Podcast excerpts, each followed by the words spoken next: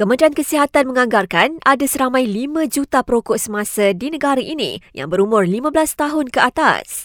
Menteri Kesihatan Dr. Zaliha Mustafa berkata, perokok baru adalah dalam kalangan generasi berumur 15 hingga 40 tahun dan dijangka terus bertambah dengan kemunculan rokok elektronik atau vape. Khusus bagi rokok elektronik atau vapes, terdapat peningkatan peratusan pengguna dewasa 15 tahun ke atas iaitu sebanyak 1.2 juta orang pada tahun 2019 berbanding 600,000 orang pada tahun 2016.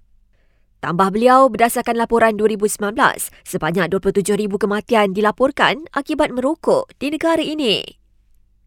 Sementara itu, sebarang bentuk iklan, promosi dan pembabitan tajaan melibatkan vape adalah dilarang selepas serang Undang-Undang Kawalan Produk Merokok Demi Kesihatan Awam 2023 dikuatkuasakan.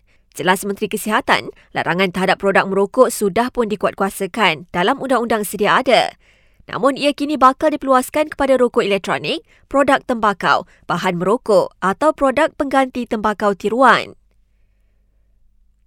Operasi mencari dan menyelamat mangsa yang terperangkap di bawah runtuhan gudang logistik di Bayan Lepas telah tamat. Ini selepas polis sahkan empat mangsa yang dikuatiri tertimbus itu sebenarnya melarikan diri kerana tidak mempunyai permit dan mereka sudah pun ditahan. Setakat ini tiga disahkan maut, manakala dua lagi parah dan kini dirawat di Hospital Pulau Pinang akibat insiden itu. Rapid KL nafi dakwaan viral kononnya berlaku letupan atau kebakaran babitkan sebuah tren MRT laluan Kajang semalam. Sebaliknya, ia hanyalah bunyi percikan api berpunca daripada tren lain.